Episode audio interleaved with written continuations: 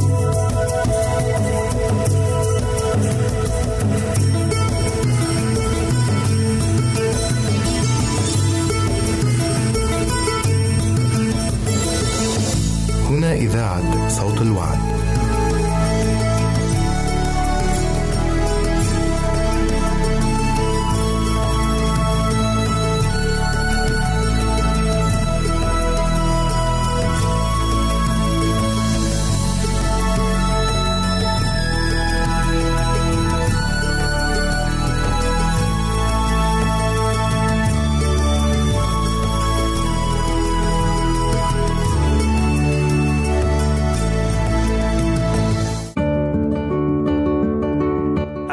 أعزائي المستمعين والمستمعات راديو صوت الوعد يتشرف باستقبال رسائلكم ومكالمتكم على الرقم التالي 00 961 سبعة ستة ثمانية ثمانية ثمانية أربعة واحد تسعة.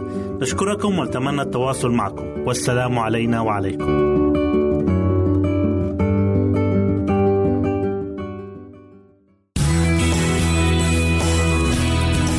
استماع وتحميل برامجنا من موقعنا على الإنترنت www.awr.org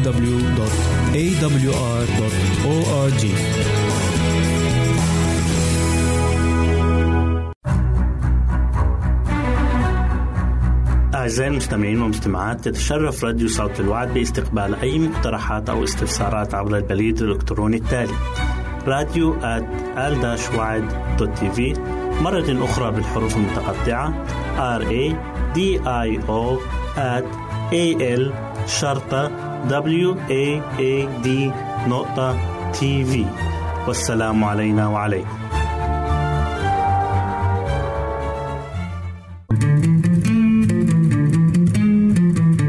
أنتم تستمعون إلى إذاعة صوت الوعد.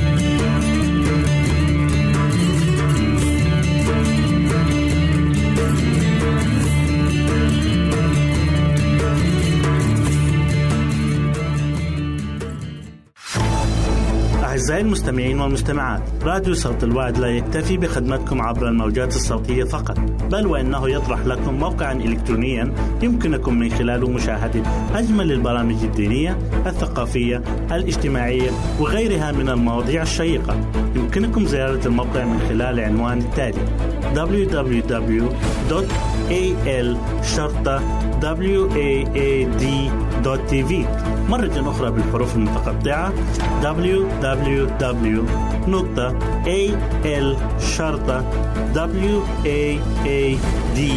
www.al-waad.tv والسلام علينا وعليكم.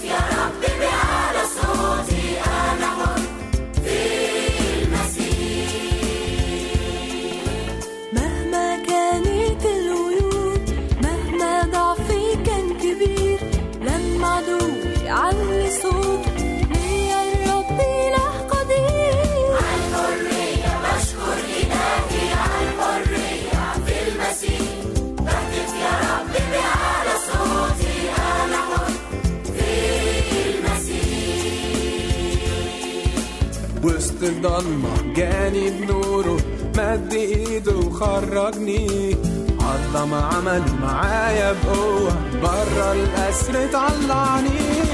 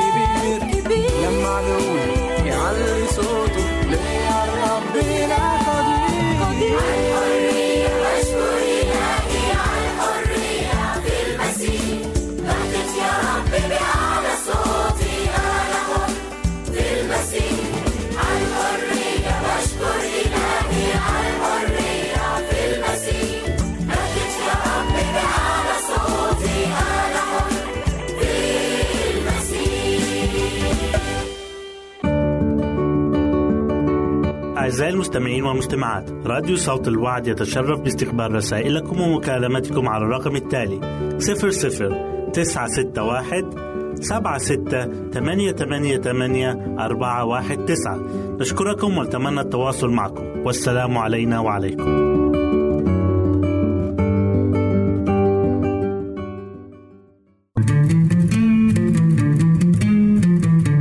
أنتم تستمعون إلى إذاعة صوت الوعد.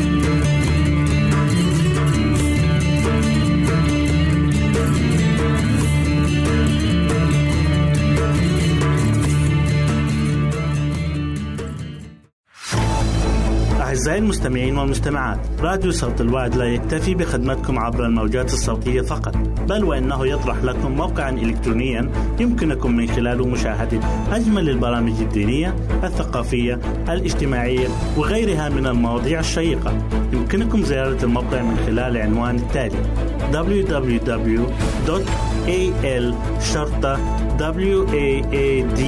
waad.tv مرة أخرى بالحروف المتقطعة. www.al-waad.tv والسلام علينا وعليكم.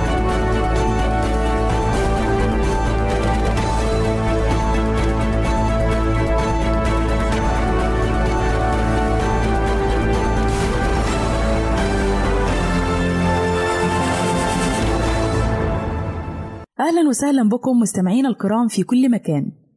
يسعدني أن أقدم لكم برنامج أطفالنا زينة حياتنا. وحلقة اليوم هنتكلم فيها عن تأثير الأم في شخصية الطفل. بيرتبط الطفل بأمه ارتباط وثيق جدا في مرحلتين. من أخطر مراحل حياته وهما مرحلة الرضاعة ومرحلة الحضانة. وبتبدأ مرحلة الرضاعة من وقت ما الطفل بيتولد. لغاية مثلا ما يكمل سنتين.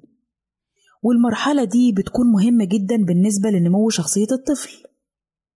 وكل ما كانت عوامل نمو شخصية الطفل صحية كل ما كان في توازن في صحته البدنية والنفسية.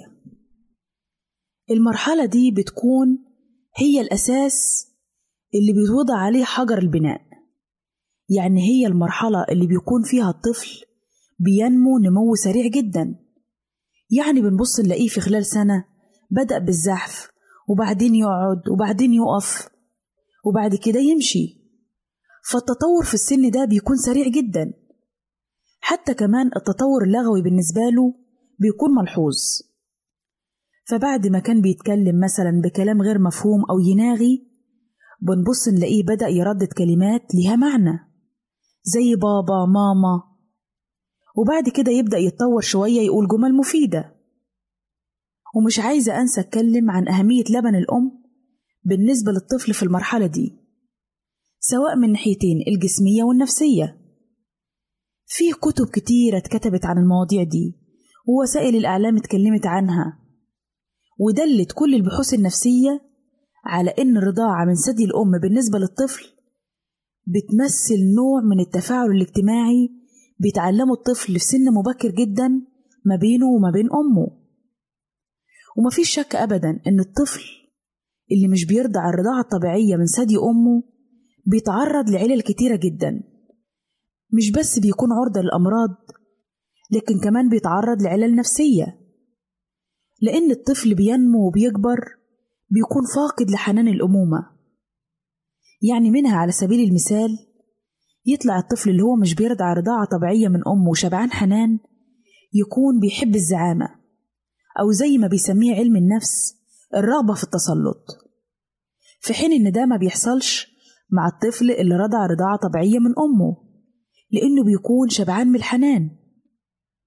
كمان الطفل اللي بيحرم من الرضاعة أو بيتفطم بسرعة ده كمان لازم نخلي بالنا منه إنه بيكون ليه تأثير سلبي على صحة الطفل النفسية. أما بقى نيجي نتكلم على مرحلة الحضانة بتبدأ مع بداية العام الثالث للطفل لغاية ما يوصل مثلا سن ست سنين. والطفل في المرحلة دي ما بيقلش احتياجه لأمه بيكون مازال محتاج لحبها وعطفها وحنانها.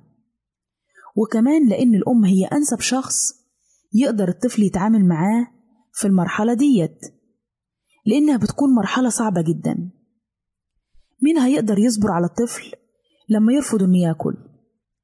أو مثلا يدعبه ويلعبه لغاية ما ياكل أكله غير الأم. مين هيتحمل حماقات الطفل ويمتص غضبه وثوراته وانفعالاته غير الأم؟ مين هيصبر على خدمة الطفل ونظافته الشخصية غير الأم؟ وكمان بعد كل ده يقدر يدي الطفل الحب والعطف والحنان اللي محتاجه. عشان كده الطفل بيبقى مرتبط جدا بأمه في الفترة ديت اللي هي فترة الحضانة. بيكون لسه محتاج إنه يشبع من عطفها وحبها ورعايتها ليه. وده مهم جدا عشان ينشأ طفل سوي من الناحية النفسية. ما يطلعش طفل معقد شاعر بالنقص واللي ساعات بيكون موجود عند غيره من الأطفال. الأطفال اللي اتحرموا من الحب والعطف بتاع الأم. على قد ما الطفل بياخد حب وحنان من أمه على قد ما بيقدر بعد كده يدي. الطفل لما بيشعر إن هو محبوب ده كمان بيدفعه إن هو يحب الآخرين. وزي ما قال أحد الكتاب إن أظهرت بعض الدراسات عن الأطفال اللي مضوا حياتهم في المستشفيات أو في المؤسسات الأخرى إن الطفل بيحتاج لأشياء كتيرة جدا غير الاحتياجات الجسمية. والأطفال اللي بيتربوا في المؤسسات ديت أو في المستشفيات ممكن يكونوا حصلوا على اهتمام جسدي بإنهم يستحموا وياكلوا وبيكون التغذية بطريقة سليمة لكن بينقصهم حاجة مهمة جدا وهي رعاية الأم الرعاية الشخصية الدافية اللي محدش يقدر يقدمها أبدا للطفل غير أمه. الأطفال اللي بيتربوا في مؤسسات بعيدة عن الأم بيكونوا غير مطمئنين بيملأهم الشعور بالخوف والقلق. وبيكونوا في معظم الأحيان ما يقدروش يحبوا غيرهم لأنهم هم نفسهم اتحرموا من الحب. الأم هي اللي بتقدر تغرس كل المعاني النبيلة في نفس الطفل بتقدر تربيه على المبادئ والقيم الصح عشان ينشأ بعد كده راجل نافع لنفسه ولغيره. يقدر يدافع عن المقدسات يكون إنسان شريف وعفيف لكن لو الطفل في السن ده أهمل وما حصلش على الرعاية الكاملة من الأم ده هيكون ليه تأثير سلبي جدا على الطفل. عشان كده المسؤولية ضخمة جدا وكبيرة عليها. الأبناء مسؤولية على الأب والأم. وربنا هيسألنا في يوم من الأيام عن حسن تربيتنا ليهم. هيسألنا عن مدى اعتنائنا بيهم. مش بس اعتناء مادي لكن لازم يكون اعتناء معنوي. وأخلاقي وديني. علشان كده مهم جدا إن كل زوج يختار زوجة صالحة وبيكون الوقت اللي بيقضيه الطفل أكتر مع الأم مش مع الأب. عشان كده بتكون الأم هي القدوة قدام الطفل هي اللي تقدر تغرس فيه كل المبادئ والقيم السامية. هي بتكون بالنسبة له المثل الأعلى. فهل استعدت كل أم لهذه المسؤولية؟ بتمنى إن كل أم تهتم جدا وتحاول تقرأ كتير وتطور من نفسها علشان المسؤولية اللي هتوضع على عاتقها بعد كده لما يكون معاها طفل. وبكده أعزائي نكون وصلنا لنهاية برنامجنا أطفالنا زينة حياتنا. نسعد بتلقي آرائكم ومقترحاتكم وتعليقاتكم وإلى لقاء آخر على أمل أن نلتقي بكم. تقبلوا مني ومن أسرة البرنامج أرق وأطيب تحية. وسلام الله معكم. يمكنك استماع وتحميل برامجنا من موقعنا على الإنترنت www.awr.org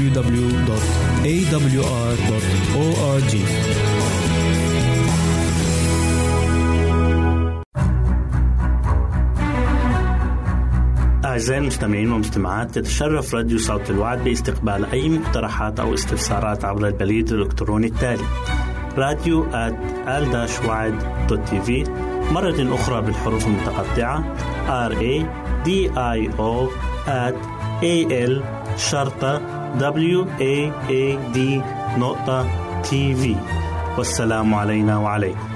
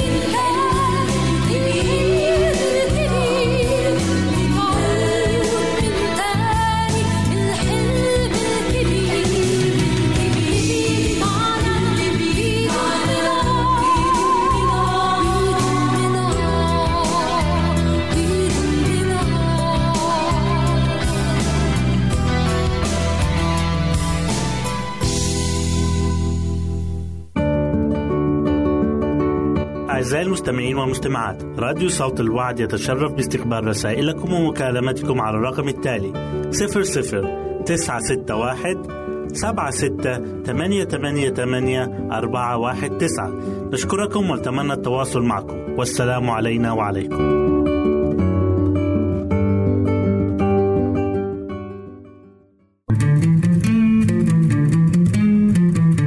أنتم تستمعون إلى إذاعة صوت الوعد.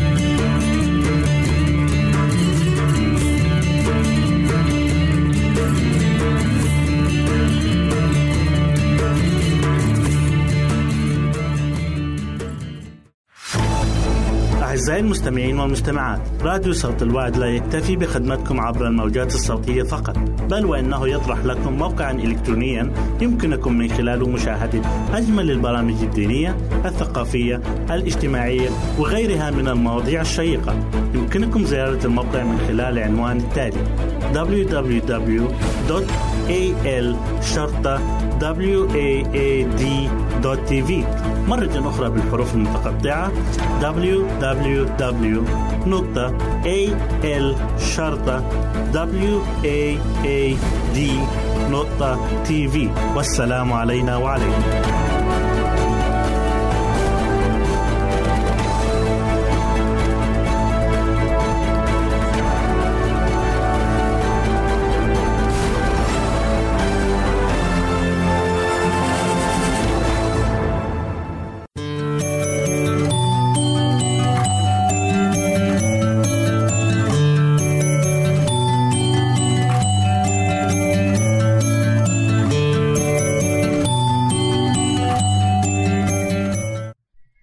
حبايبي الحلوين. أهلا بيكم في برنامج قصص وحكايات لأحلى صبيان وبنات.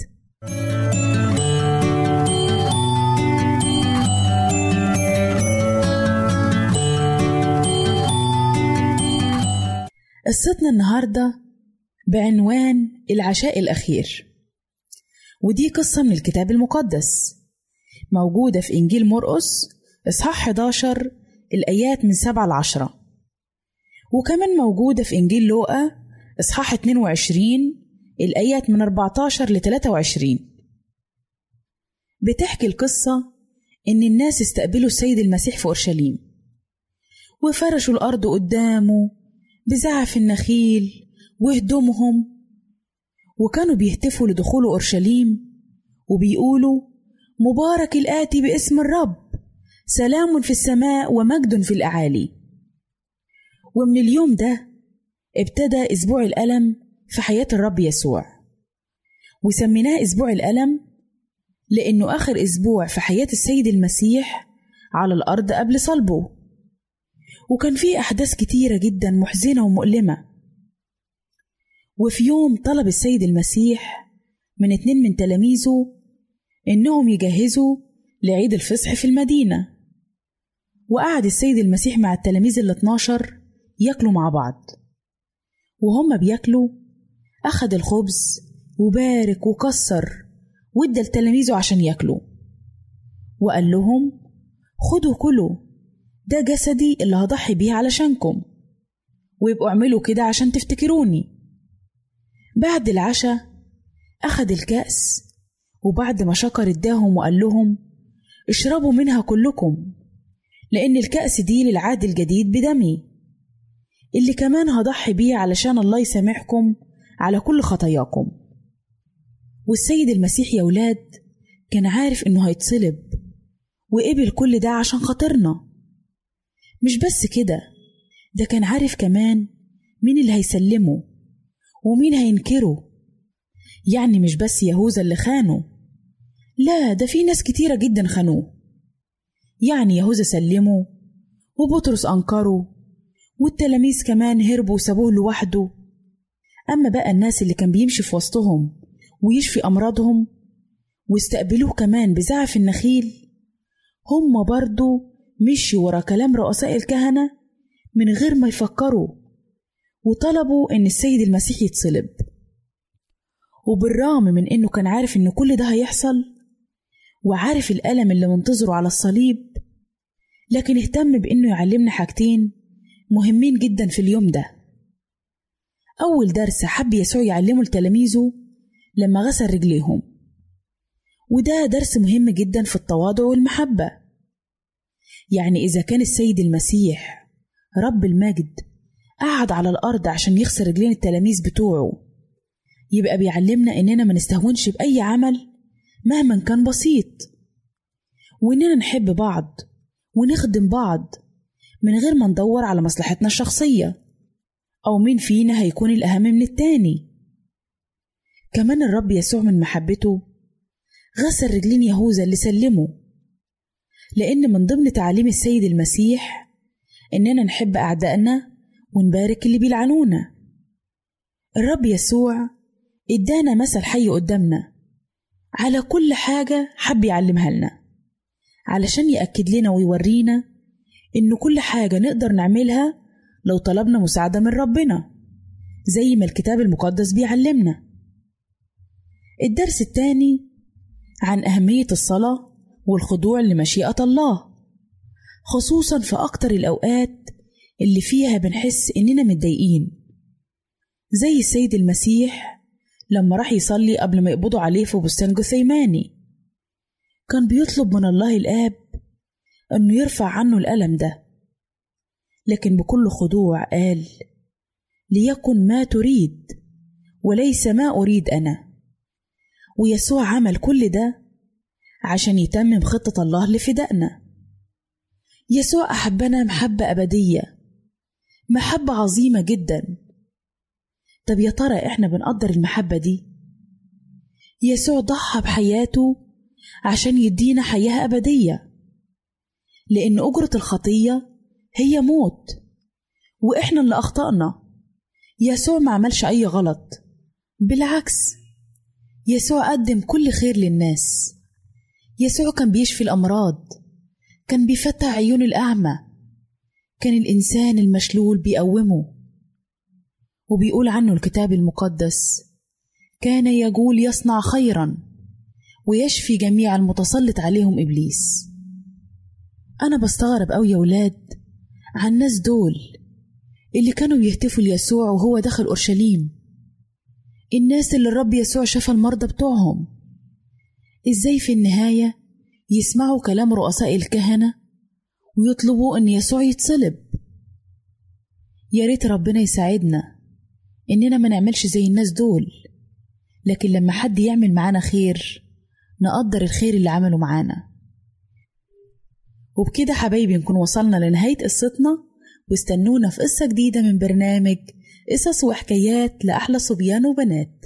ربنا معاكم.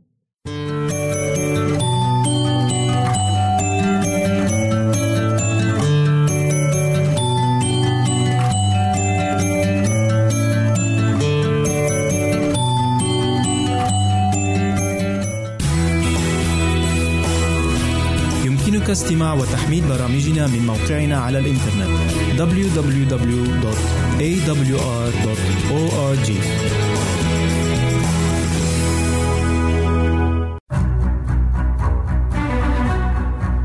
أعزائي المستمعين والمستمعات تتشرف راديو صوت الوعد باستقبال أي مقترحات أو استفسارات عبر البريد الإلكتروني التالي راديو في مرة أخرى بالحروف المتقطعة. R A D I O at A L شرطة W A A D نقطة تي في والسلام علينا وعليكم.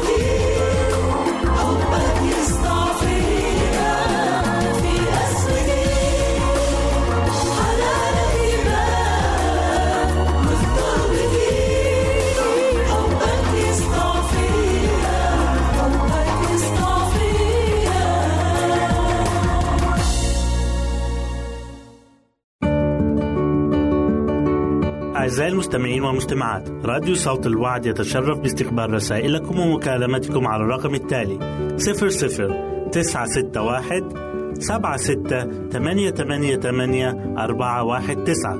نشكركم ونتمنى التواصل معكم. والسلام علينا وعليكم.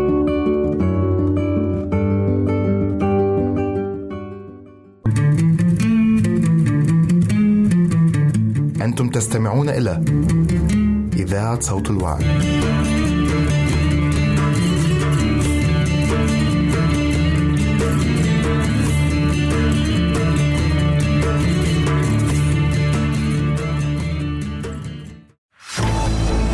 أعزائي المستمعين والمستمعات راديو صوت الوعد لا يكتفي بخدمتكم عبر الموجات الصوتية فقط بل وإنه يطرح لكم موقعا إلكترونيا يمكنكم من خلاله مشاهدة أجمل البرامج الدينية الثقافية الاجتماعية وغيرها من المواضيع الشيقة.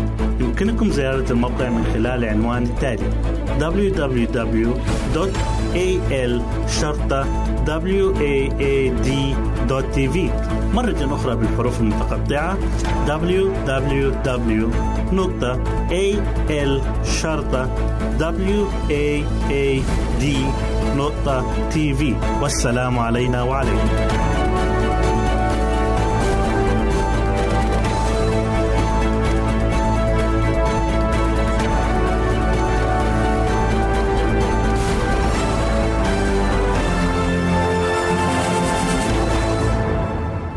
مستمعينا الكرام مرحبا بكم في حلقة اليوم من بيتي جنتي البرنامج الذي يتناول الحديث عن شؤون العائلة وكيفية النهوض بها نحو الأفضل وحلقة اليوم بعنوان دور العبادة والأطفال ترى كيف يتصرف أولادك في بيت العبادة؟ هل تصدر عنهم الضوضاء والهمسات والضحكات المسموعة؟ وهل أصابك اليأس أيتها الأم العزيزة في أن تعلميهم؟ إذا كان الأمر كذلك فانتظري لحظة لأن تلك المعضلة لها حل ولا شك أن العديد من الوالدين سيحبون موضوع اليوم الذي تقدمه الدكتورة منى. إذ يبدو من الصعب اصطحاب الأطفال إلى الكنيسة لأنهم لا يعرفون بعد معنى الهدوء في دور العبادة كما أنهم لا يستطيعون الجلوس بصمت لمدة طويلة. فما هو الحل؟ الدكتورة منى تتكلم عن الحل. سأبدأ بقصة فريدة وزوجها فقد أحبا بيت الصلاة كثيرا وأرادا أن يزرعا تلك المحبة عينها في نفوس صغارهما الذين لم يدخلوا المدرسة بعد ولكنهما سرعان ما اكتشفا صعوبة ذلك. فقد كان هناك تنافر بين الأطفال وبين حضورهم فترة العبادة. وقد بدا لهما أن الكنيسة لم تكن المكان المناسب لأطفال مثلهم. يحبون الحركة والقفز باستمرار وفي يأسهما وخيبة أملهما فكرت فريدة وزوجها بالبقاء في البيت وعدم حضور العبادة ريثما يكبر الأطفال. ولكن هذا قد يستغرق عشر سنوات أو أكثر. ولما طلبت فريدة نصيحة بعض الزميلات حول الموضوع قلنا لها أن كل ما عليها عمله هو أن تأخذ الأولاد إلى خارج الكنيسة وتضربهم كلما أساءوا التصرف. ولكن فريدة لم تفعل ذلك لأنها خافت لئلا يدفعهم هذا الإجراء إلى المزيد من الكراهية للكنيسة. وسرعان ما خطرت فكرة رائعة لفريدة. فقد بدأت تحبب الأولاد بالكنيسة عن طريق السماح لهم بالنظر إلى صور الكتاب المقدس الخاص بالأطفال أو الانشغال في تلوين بعض الصور لدروس الكتاب المقدس. وقد ساعدت هذه الوسيلة كثيرا ولكن كان هناك أوقات اضطر فيها الأطفال أيضا إلى التحرك هنا وهناك. في هذه الحالة كانت تأخذهم إلى الخارج كي يفرغوا شحنة الطاقة التي فيهم. فكانت تسير بهم حول الكنيسة أو في الحديقة أو تركض معهم من مكان إلى آخر. وأحيانا أخرى كانت تجلس وإياهم في الحديقة وترنم معهم ترانيم بصوت مسموع. كانت فريدة تنتهز فرصة وجودها مع الأولاد خارج بيت العبادة لكي تشرح لهم شيئا عن خليقة الله العجيبة. فإذا وجدت نملة تسير على الأرض كانت تشرح لهم كيف يعمل النمل بنشاط وحيوية. وتقتبس لهم آية كتابية تتحدث عن النمل مثل اذهب إلى النملة أيها الكسلان وتأمل طرقها وتخبرهم عن دروس النشاط والمثابرة والصبر التي نتعلمها من النملة. وبعد ذلك كانت تصلي معهم شاكرة الله على الأشياء العجيبة التي خلقها وأبدعها. بعد ذلك كانت تقول لصغارها لقد اشتركت معكم في عبادة خاصة. هنا في الحديقة فهل تشتركون أنتم معي أيضا في العبادة داخل الكنيسة؟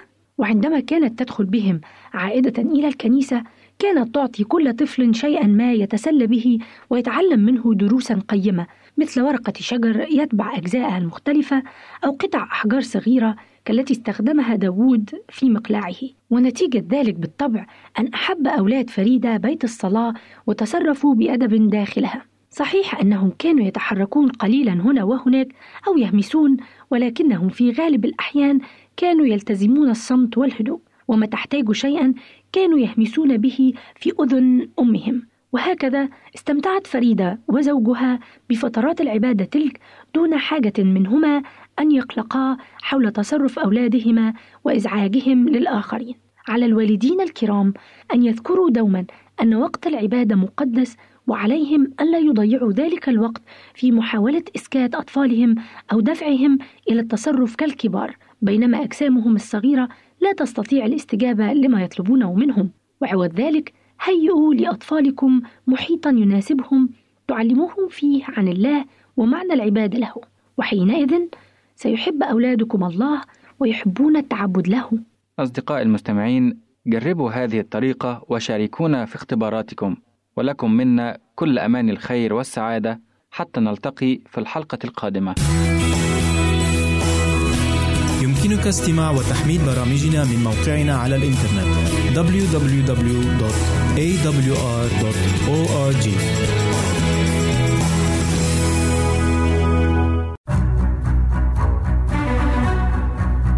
أعزائي المستمعين والمستمعات تتشرف راديو صوت الوعد باستقبال أي مقترحات أو استفسارات عبر البريد الإلكتروني التالي راديو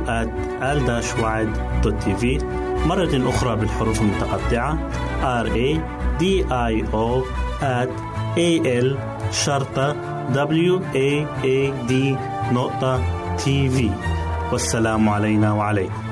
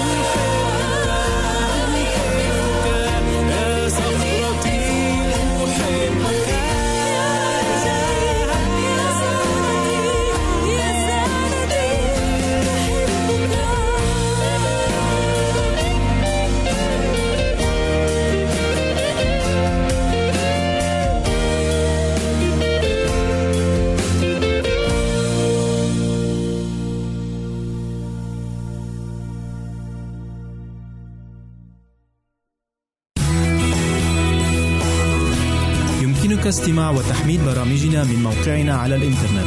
www.awr.org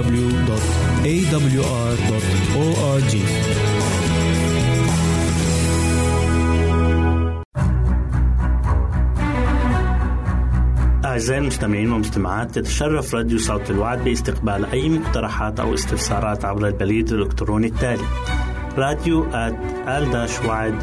في مرة أخرى بالحروف المتقطعة R A D I O at A L شرطة W A A D نقطة تي في والسلام علينا وعليكم.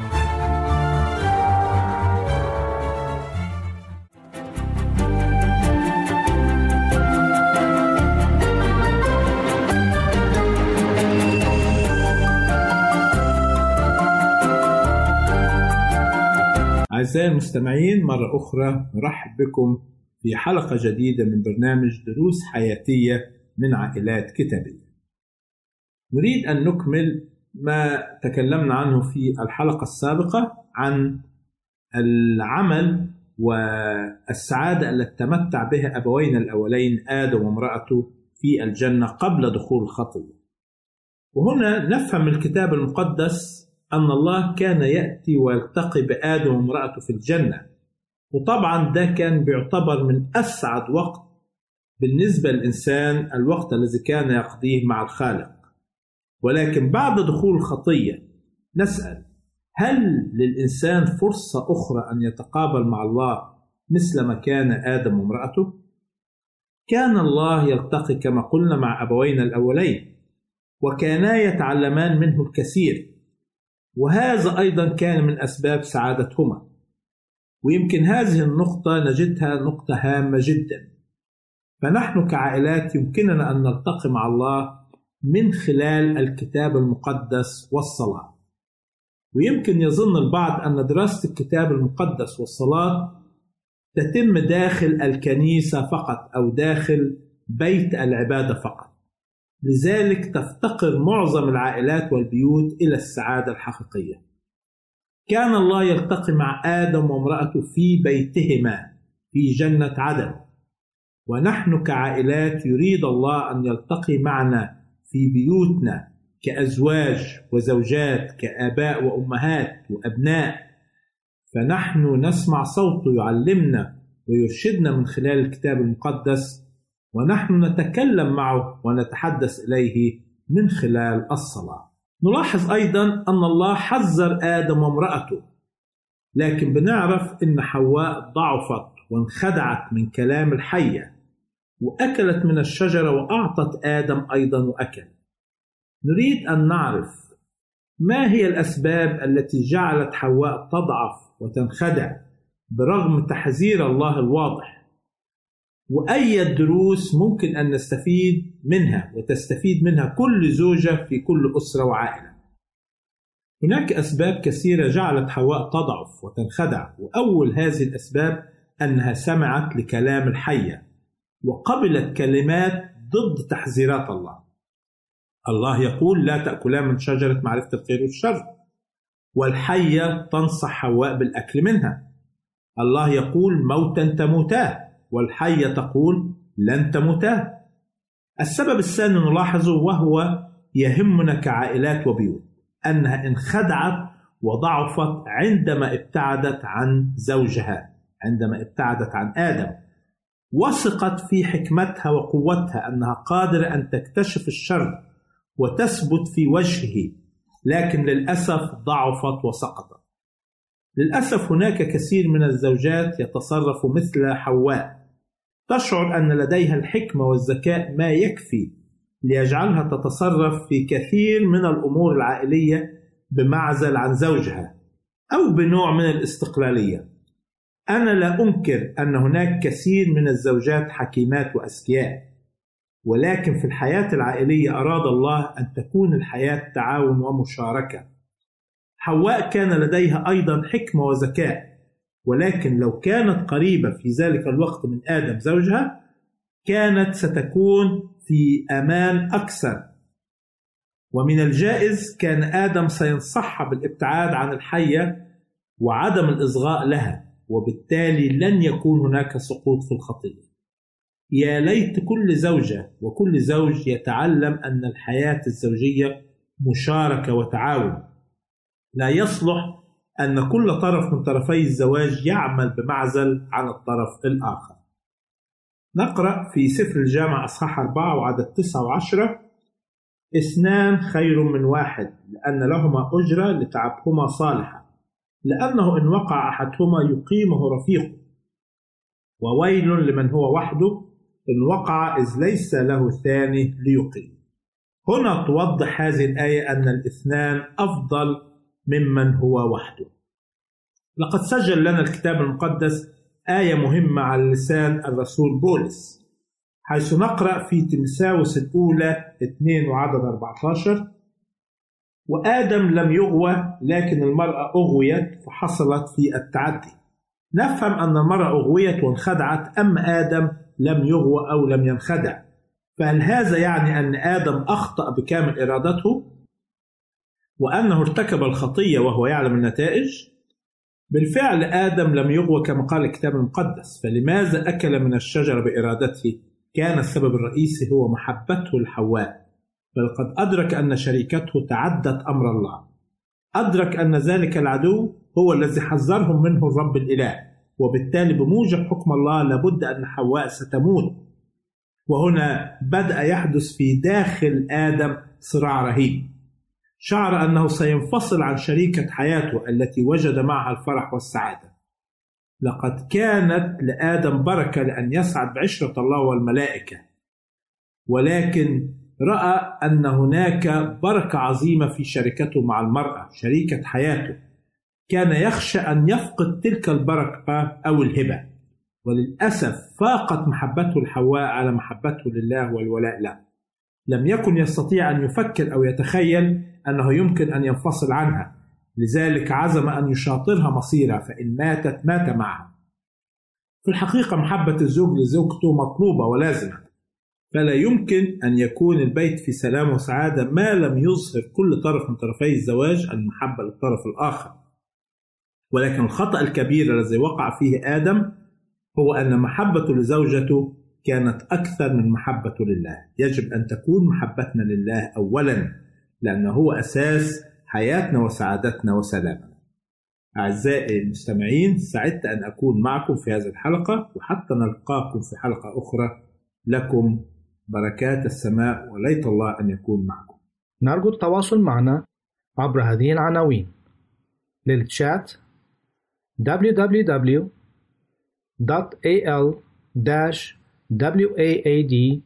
www.al-waad.tv وللرسائل radio at al-wad.tv والاتصال عبر الواتساب 961 76 888 419 961 76 888 419